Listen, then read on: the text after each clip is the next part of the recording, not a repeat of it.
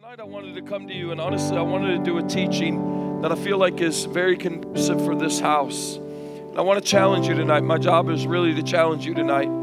And there's some things that I want to talk about, talk about, but there's some concepts that I need you to catch. And really, those concepts run deep in a word that I feel like God is dealing with incredibly uh, incredibly um, active in dealing with the word of commitment in his house.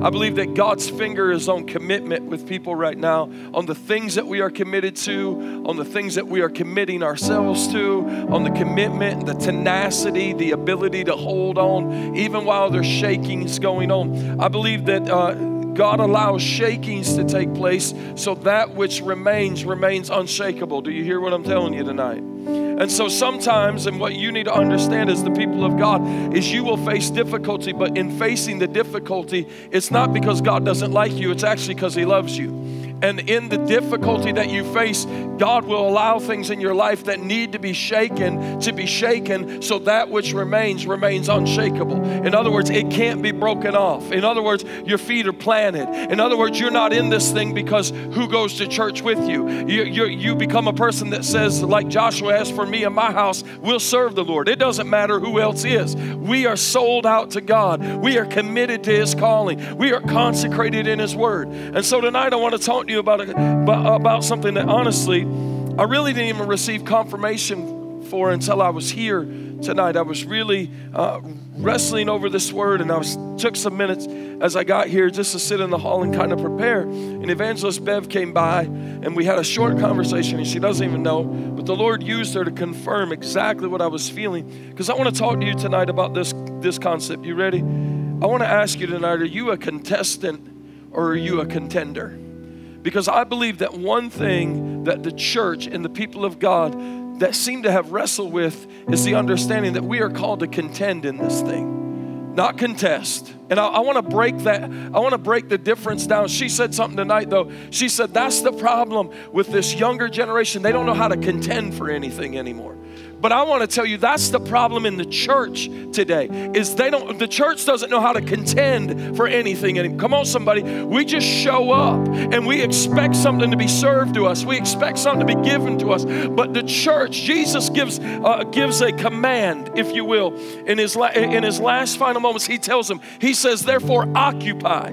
That word occupy go study it. It doesn't mean fill a chair. It doesn't mean sit on a seat. It's a militant term. Uh, soldiers would have been told to occupy areas. Why? So that the enemies that were driven out couldn't come back in. Do you hear what I'm teaching tonight? When Jesus told his church to occupy, he said, Plant your feet. Don't back up. Don't bow down. Don't give in. Be the army of the living God that I've called you to be. Occupy until I come. In other words, fill the space with authority so that the enemy and your adversary can't creep back in. See, but the church has lost its ability to contend because we've taken on a contestant mindset. It's, ah, uh, whatever. It doesn't matter what kind of agenda they're pushing on our TV. It doesn't matter what kind of agenda they are playing in our movie theaters. Come on, somebody. We have literally stood by and we have allowed this spirit of the Antichrist to begin to sweep all throughout, not just our nation, but the world. Uh, I was studying recently on some end times things, and I was looking at the condition of Australia. I know many of you may look overlook Australia, but actually, Australia is a major blueprint for an end times of what it looks like to raise up a, a, a, a nation or a place or a people in the end times, how to condition them to get them ready for the for the revealing of the Antichrist. But I won't get into all that tonight, but I want you to know there is a there is a complacency in that place that has allowed the, the, the wool to be pulled over the eyes of the people. Hebrews 12 and verse 1. Hebrews chapter 12 and verse 1 says this. Says, therefore, we also, since we are surrounded by so great a cloud of witnesses, let us lay aside every weight and the sin which so easily ensnares us, or in one translation says, entangles us, and let us run the race, uh, uh, and let us run with endurance the race that is set before us. I want to emphasize on that part one last time. And let us run with endurance the race that was set before us. Father, we thank you for your word tonight. We thank you, Father God, that you are here in this place. Your word will go forth and accomplish that which you sent it to do. Father, it will not return void, for it is sharper than any two edged sword. It will divide the soul from the spirit, the bone from the marrow. It will penetrate the very areas of our heart, and God, it will renew the very areas of our mind. Lord, we thank you that as your word goes forth, God, it will be like a lamp unto our feet for our darkened path, God, and you we will be able to hear a voice that says, This is the way, walk in it. Father God, we thank you that you are establishing the footsteps of righteous men and righteous women in this room tonight, Father God, that we will hear a thing, see a thing, and be able to be about the thing that we have seen and heard. Father, we thank you for it tonight in Jesus' mighty name. And the church said, Amen and amen. I want you to turn to somebody close to you and ask them, say, Are you a contestant or are you a contender? We're going to answer that question tonight because we're going to look through the difference of them. And, we, and what I talk about tonight, you will see a strong mentality of what we see a lot of in the church. 1 Corinthians chapter 9 and verse 24 says, Do you not know that in a race all the runners run? but only one receives the prize. So run that you may obtain it. See, watch this. In a race, all the runners run, but only one runs in a way that he wins. Only one runs in a way that he obtains the prize. I want you to understand either you're going to run in this race as a contestant or you're going to run in it as a contender. You're either going to run into it with, with, with conviction, you're going to run in it with compassion, you're going to run in it with unction, you're going to run in it with calling, or you're just going to run because you feel like taking a run.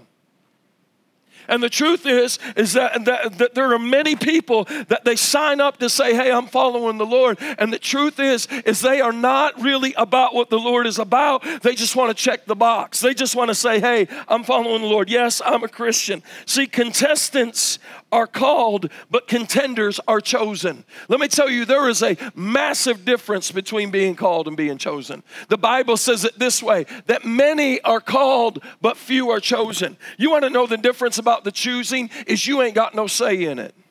See, when you get chosen, you have no say in it. I want you to understand something. I wasn't called to preach, I was chosen to preach. Come on, if I could have ran from this calling, I would have. But God put his hand on me and said, No, son, you can try to go another way, but you're going to end up like Jonah. I'm just going to get a fish to pick you up and put you right back on the path. I call, come on, somebody. What you'll find out is there's a big difference between, between being called and being chosen. The difference between a contestant and the difference between a contender is contenders know that there's no other way. Paul said, Woe is me if I don't preach the gospel. I have to fulfill this. Matthew 22 and 14 said, For many are called, but few are chosen. The difference between a contestant and a contender is contenders know that they're chosen. You know that you've been chosen to do something, that it's part of who you are. It's a part of your DNA. It's a part of your, your, your calling, your purpose. You feel uneasy if you don't walk in it. You feel as a, a, an extreme amount of conviction if you don't achieve after it. Am I talking to anybody t- tonight that knows what it means to be chosen by God to do something? See, a contestant shows up to see what they can get, but a contender shows up to see how much they can give. A contestant shows up on the price is right, but a contender shows up to the UFC. Do you see what I'm talking about? A contestant shows up to see what they can get. But a contender shows up to see what they can give. A contestant shows up on the price is right. But a contender shows up in, in an octagon fight and they're going to fight for their life. That's the difference between a contestant and a contender. And we have to destroy the contestant mentality that is in the church that we're showing up to see what we can get, that we're showing up to see what we can win. We're showing up to see how it makes us feel. And what we have to start being is not looking for a move of God, but be the move of God. We got to fight for the move of God, pray for the move of God, fast for the move of God. If the move of God ain't here, it's because we aren't pushing for it. We got to be contenders for the things of God. We've got to be willing to push forward. The Bible said it this way that the kingdom of God suffers violence, but the violent take it by force. There's a taking it by force. Some things you've got to make happen. See, a contestant and a contender. We have enough contestants in the church, but I believe God is looking for contenders. Those that will say, I'm here to fight and I'm here to fight a good fight. See, I don't want a prize, I want his face. I'm not here to win a prize. I'm not going through this thing called life pursuing Jesus because I'm after some kind of prize. I'm not looking for a crown, y'all. I'm not wanting a crown. I'm wanting Jesus. I'm wanting a relationship with Jesus. I want a relationship that He says, Well done, my good and faithful servant, my good and faithful son. I want you to understand something. Some people are running because they want to get to heaven. I'm not running because I want to get to heaven. I'm running because I want to be with the one who's in heaven. Do you hear what I'm saying? The contestant talks about the mansion and the streets of gold, but the contender says, Oh, to look upon his face, there to see the now pierced hands, there to see the scar in his side. That's the difference between a contestant and a contender. Contestants are wanting to see what they can get, but contenders are saying, Oh, just to see him, the one whom my salvation has come from. See, a contestant seeks his hand but a contender seeks his heart. A contestant seeks his hand, but a contender seeks his heart. Thinking of this idea of the race that we got to run and understand that we've been called to be contenders, I was thinking of a marathon. See, there's all kinds of runners that show up on marathons. Funny story, I'm not knocking her because my God, just because she's not here, doesn't mean I talk about her. But my wife every year does something in Hartsville called the Turkey Trot. And it's where a bunch of people that want to go eat a bunch of food later on in the day and not feel too bad about themselves get up at an extremely ridiculous hour of the morning and they get out and they go on this race. It's like a 5k race. I don't know as you can tell i've never been there. But anyways they they begin to uh, they call it the turkey trot and it's a athletic thing.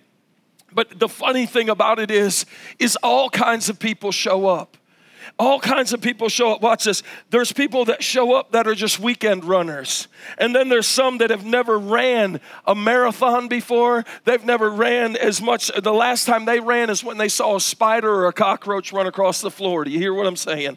There are some that just go out and want to buy the uh, buy the, the clothes, the running shoes, so they can look cute and take their pictures or their selfies and post it and say, look what we did. But then there's some that will literally start start it with no intention of finishing it. And then there are those with, uh, with all, the, all the good looks and, and just wanting to look like they're a runner. But these are the mere contestants. Do you hear what I'm telling you? But then there are those whose shoes are worn.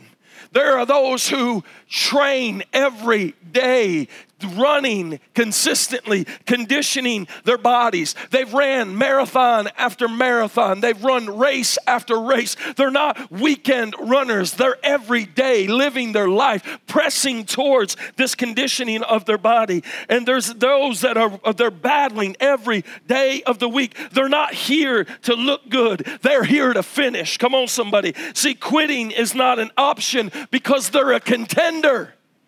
Now, let me take it to a spiritual realm for you and let you understand. In the same way, in the spirit, when Paul is addressing the church at Corinth and he's telling them about the runners and those that must run the race with endurance, we have to understand that even in this walk of faith, there are people that show up just to look cute. Come on, somebody. There are people that show up and have no intention of finishing. My God, I'm preaching a whole lot better than y'all letting on, but that's okay. Listen, there are people that show up just for the pictures to say, look what I'm a part of.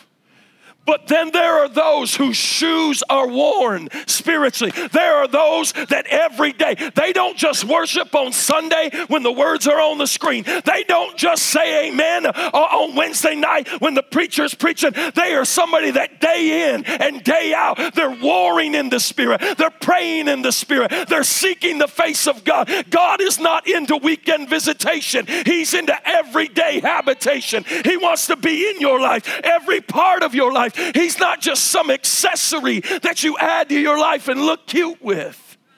Because the truth is, is there's nothing cute about this cross that He's called us to carry. See, there's one thing that needs to be made clear about this race it's not a downhill race. Do you hear what I'm telling you? When the Apostle Paul tells them, at the Church of Corinth about running this race, we have to understand that he never said that this was a downhill race. I think there's a lot of people that come in and, and say, Hey, I'll follow you, Jesus, and they've got some idea that it, it, following Jesus is a downhill race. I don't mind telling you because I wasn't churched at all 14 years ago before I came to the Lord. But I'll tell you this that I used to think Christianity was for a bunch of sissies. I used to think that it was for a bunch of people that life was too hard for and they had to have some imaginary pie in the sky that they prayed to to get rid of all their anxiety because they were too soft to deal with the troubles themselves. You know what I found out? Not long after I was saved, that Christians were the hardcorest, battle ready people I've ever met in my life. And I found out there was nothing easy about this walk. And I found out it's very true, it's very real, it's very alive that the spiritual realm and spiritual warfare. And I found out that you could take the biggest, baddest guy, you can take the meanest looking guy, and you can tell him to walk this walk for four days, four months, or four years. And there will be some crying, there will be some weeping, there will be some, there will be some hurt and some difficulty that he will have to walk through because I came to tell you tonight that this race is not a downhill race. Matter of fact, the Bible says it this way in Philippians chapter 3 and verse 13. It says, Brothers, I do not consider that I have made it my own, but this one thing I do, forgetting what lies behind and straining, everyone say that word tonight, straining forward to what lies ahead. I press on towards the goal for the prize of the upward. Everyone say that word upward call of God in Christ Jesus. Two words that I want you to catch tonight in Philippians 3. He said this word, straining, and then he said upward. See, I want you to know that you were never promised that this walk would be anything easy about it. You were never told that it was a downhill race. Matter of fact, we find in Philippians 3, it's a rather uphill race. And what we will find is that in this life, in this walk of faith, there is one thing we are promised difficulty. There is one thing that we are sure of resistance. There is a commonality of a thread that runs throughout the body of Christ, and it is trouble. That there is hard pressed on every side, that we are struck down but not abandoned. But we got to understand that there's, there's shipwrecks, and we got to understand that there's betrayal, and we got to understand that there's spiritual warfare, and then we got to understand that there is an adversary that walks around like a roaring lion, seeking whom he may devour. We got to see the truth of John 10 that the enemy came to steal, kill, and destroy, but that He has come that we may have life and life more abundantly. See, so many Christians get disappointed because they thought they were going to be a contestant. They thought it was going to be good. They thought it was just going to be some magic carpet ride. But what they found out is it was no playground, it's a battleground. And there's an adversary of your soul that wants to destroy you and make sure that you give up and quit before you ever get to the finish line. That's the reality of this call. That's the reality of this work. And I make sure the gospel that we preach is not a gospel that tells you that your life will get better. Come on, somebody. I can promise you one thing your eternity will. But I can't tell you anything. Matter of fact, Job said it this way a man's days are full of trouble. So uh, we have to understand that when we accept the call of God, when we realize that God's hand is on our life, there is nothing ever easy promised about it. Give me some hope, preacher. I need some kind of hope. I can't just hear that. Well, let me tell you, there's two words that he says in Philippians 3. He says straining and upward.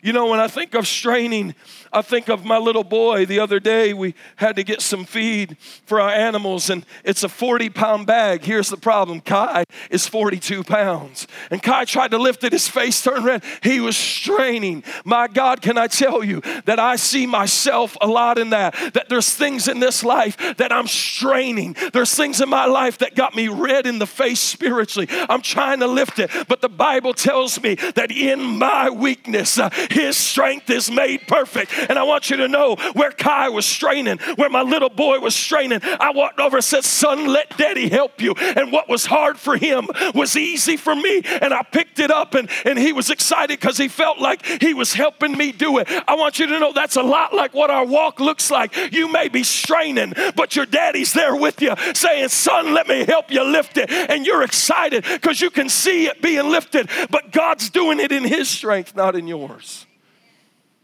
There's two words in Philippians 3 that really paints the picture. There's a straining and there's an upward. But I want you to understand something. Apart from the straining, we see straining in the case of, of resistance and heavy. But you know that my mama's got something that if she was making spaghetti or noodles, she would take them and she would put something in the sink called a strainer. And see, whoo, my God, she would pour in that strainer everything she wanted to keep so nothing that she wanted would pass through it.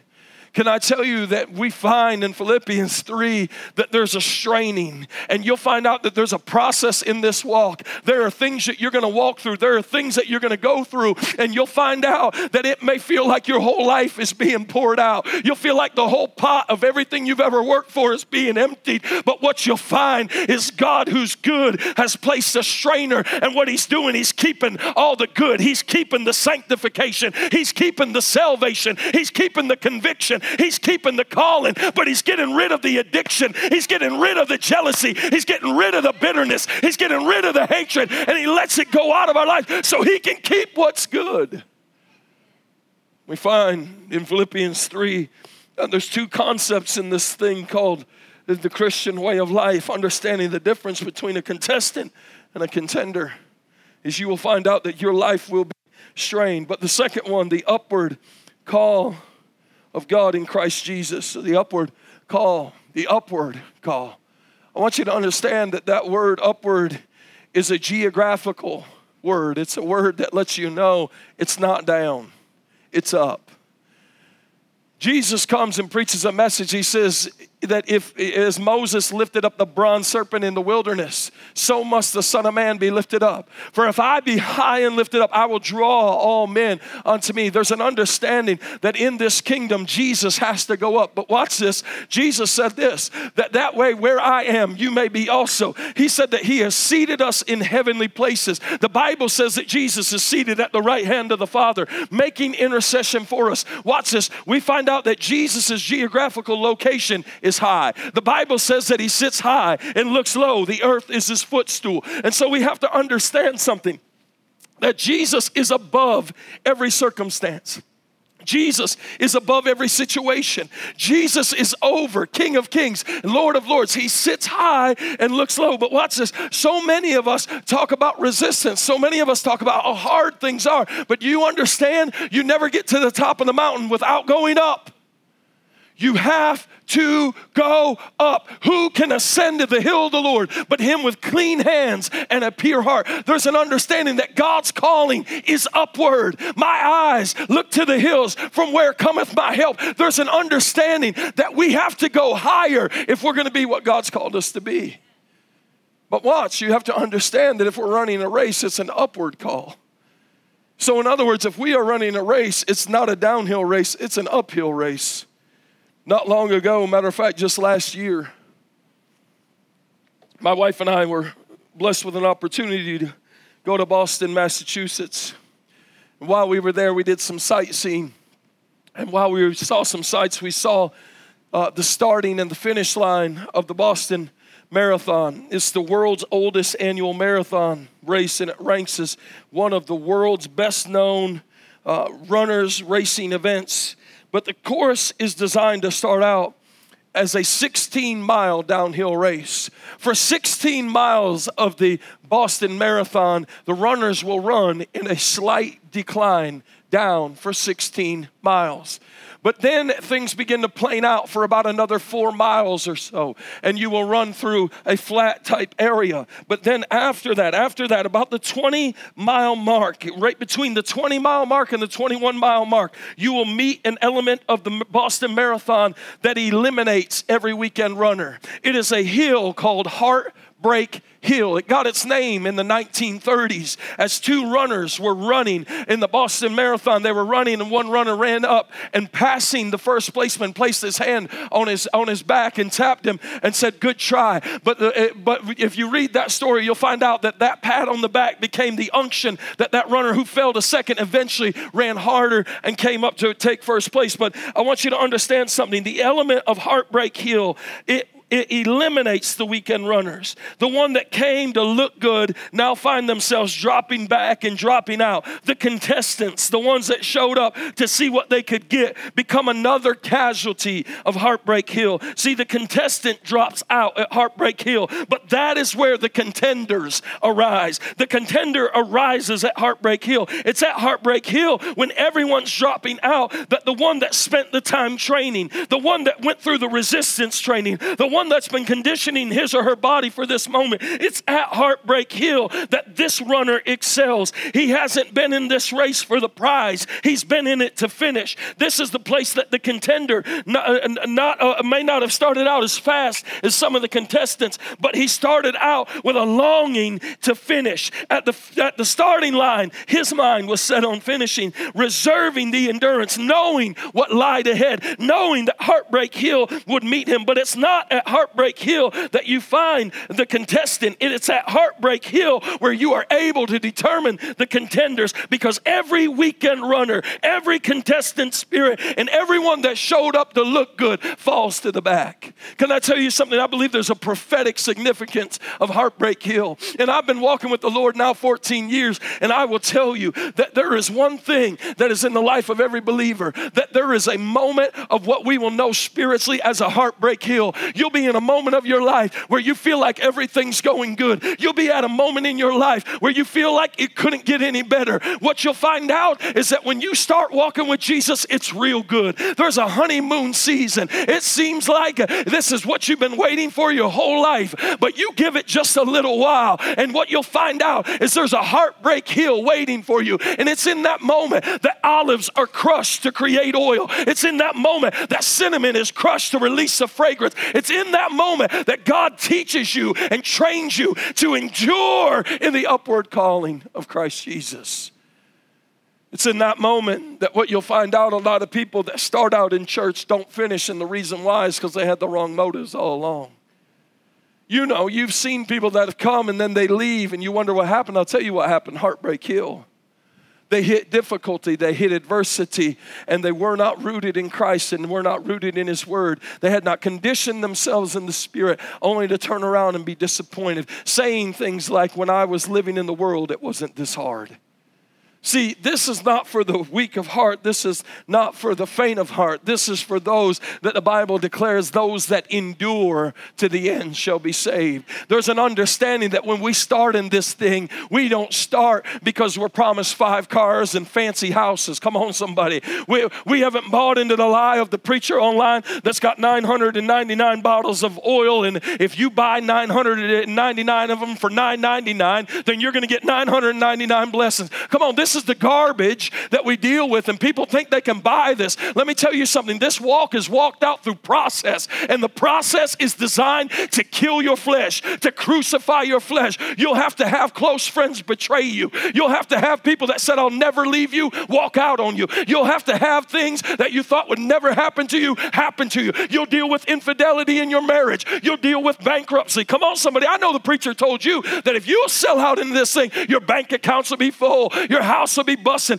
Let me tell you something. While those things may happen, what you will find though is that the weapon may be formed, but it won't prosper. Weeping may endure through the night, but joy cometh in the morning. What you'll find out is it may be hard. They may have left, but he never will.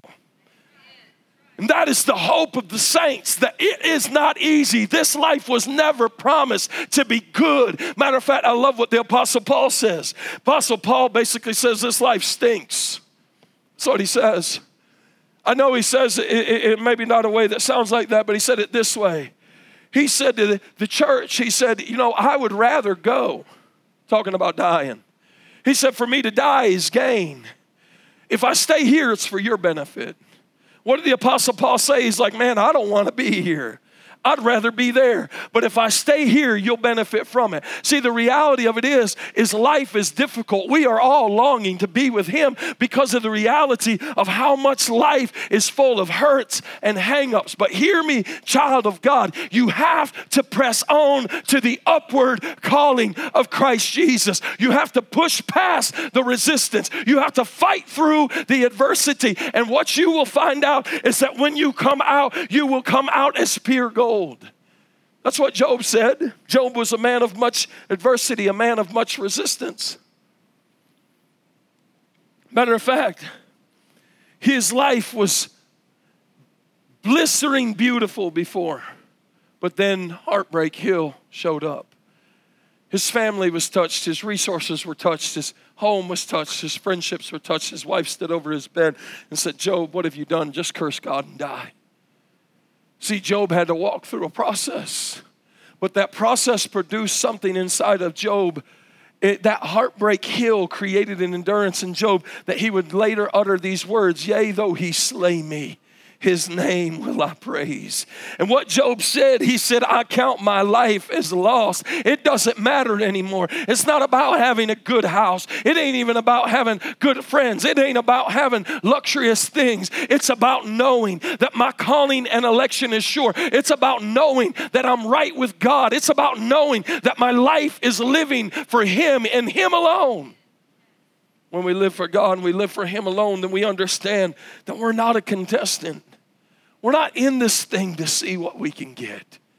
The ones that show up to serve God to see what they can get, let me tell you what they're met with an extreme amount of disappointment because they think of God on the cultural level they've received Him. And culturally, what we say is it's good if it gives you a bunch of stuff. See, what I have found out is I found out in my life that stuff does nothing but cloud my relationship with Him. That's why Jesus told the rich young ruler, He said, Sell all that you have, then give it to the poor. And the Bible says that the rich young ruler went away sorrowful. Why? Because his trust in his and his goodness was in his stuff.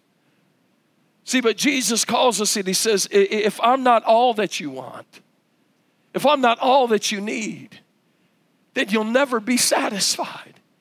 See, you'll find out that in this life, things happen for us to, to, to throw off. What did he say? Throw off every weight that so easily entangles you. Watch this. You can't run the race with weights tied to your back. And so many people are. So many people are running after God. They really are. But what you're finding out is you're dragging things with you. You got to cast aside, throw off every weight that so easily entangles you. Philippians 3:13 Brothers, I do not consider that I have made it my own, but one thing I do, forgetting what lies behind, straining forward to what lies ahead, I press on towards the goal of the prize of the upward call of God in Christ Jesus. He said, I forget what's behind. I'm not worried about what I went through. I'm not worried about there's there's things that I know that even lie ahead that I'm going to have to go through, but even going through them, I have to continue to lean in. I got to continue to press on to the high calling of Christ Jesus. You have to understand something the spirit of a contender says it doesn't matter. I may stumble, I may fall, I may get my knees skinned, I may get beat up a little bit, but I'm not stopping. I didn't start this thing to start it. I started it to finish it. I'm going to run the race of faith. I'm going to continue to pursue Jesus with every ounce of my being. 2 Timothy 4, and I'm done. 2 Timothy 4, verse 7 says this it says, I have fought the good fight, I have finished the race, and I have kept the faith. Finally, There is laid up for me a crown of righteousness, which the Lord, the righteous judge, will give to me on that day, and not to me only, but also to all who have loved his appearing. I want to say this tonight that every one of us that will continue to press on, every single one of us that will continue to seek the face of God, to, to, to seek God earnestly, and to understand that God is for us. And if God be for us, who or what can be against us? It's an understanding in 2 Timothy that every one of us is promised a finally. A finally. Finally, the finish line. Finally, uh, uh, well done. Finally, I don't know when that finally is. Your finally could be tonight. Your finally could be next year. Your finally could be in 20 years. Your finally could be when the Lord returns. But the reality of it is, is every one of us is promised a finally if we run the race with endurance. I have fought the good fight. I have finished the race. I have kept the faith. Hebrews 11 says, now faith is the substance of things hoped for, the evidence of things not seen. How do you keep the faith? You go through things not knowing what the outcome is, but trusting in the one that is leading you. Stand with me all over this house tonight.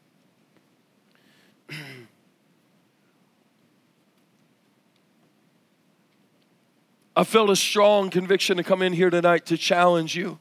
I don't know who I'm speaking to. It could be one, it could be it could be 10 of you, it could be just a few of you. But my challenge to you tonight is this. Finish the race. Finish the race.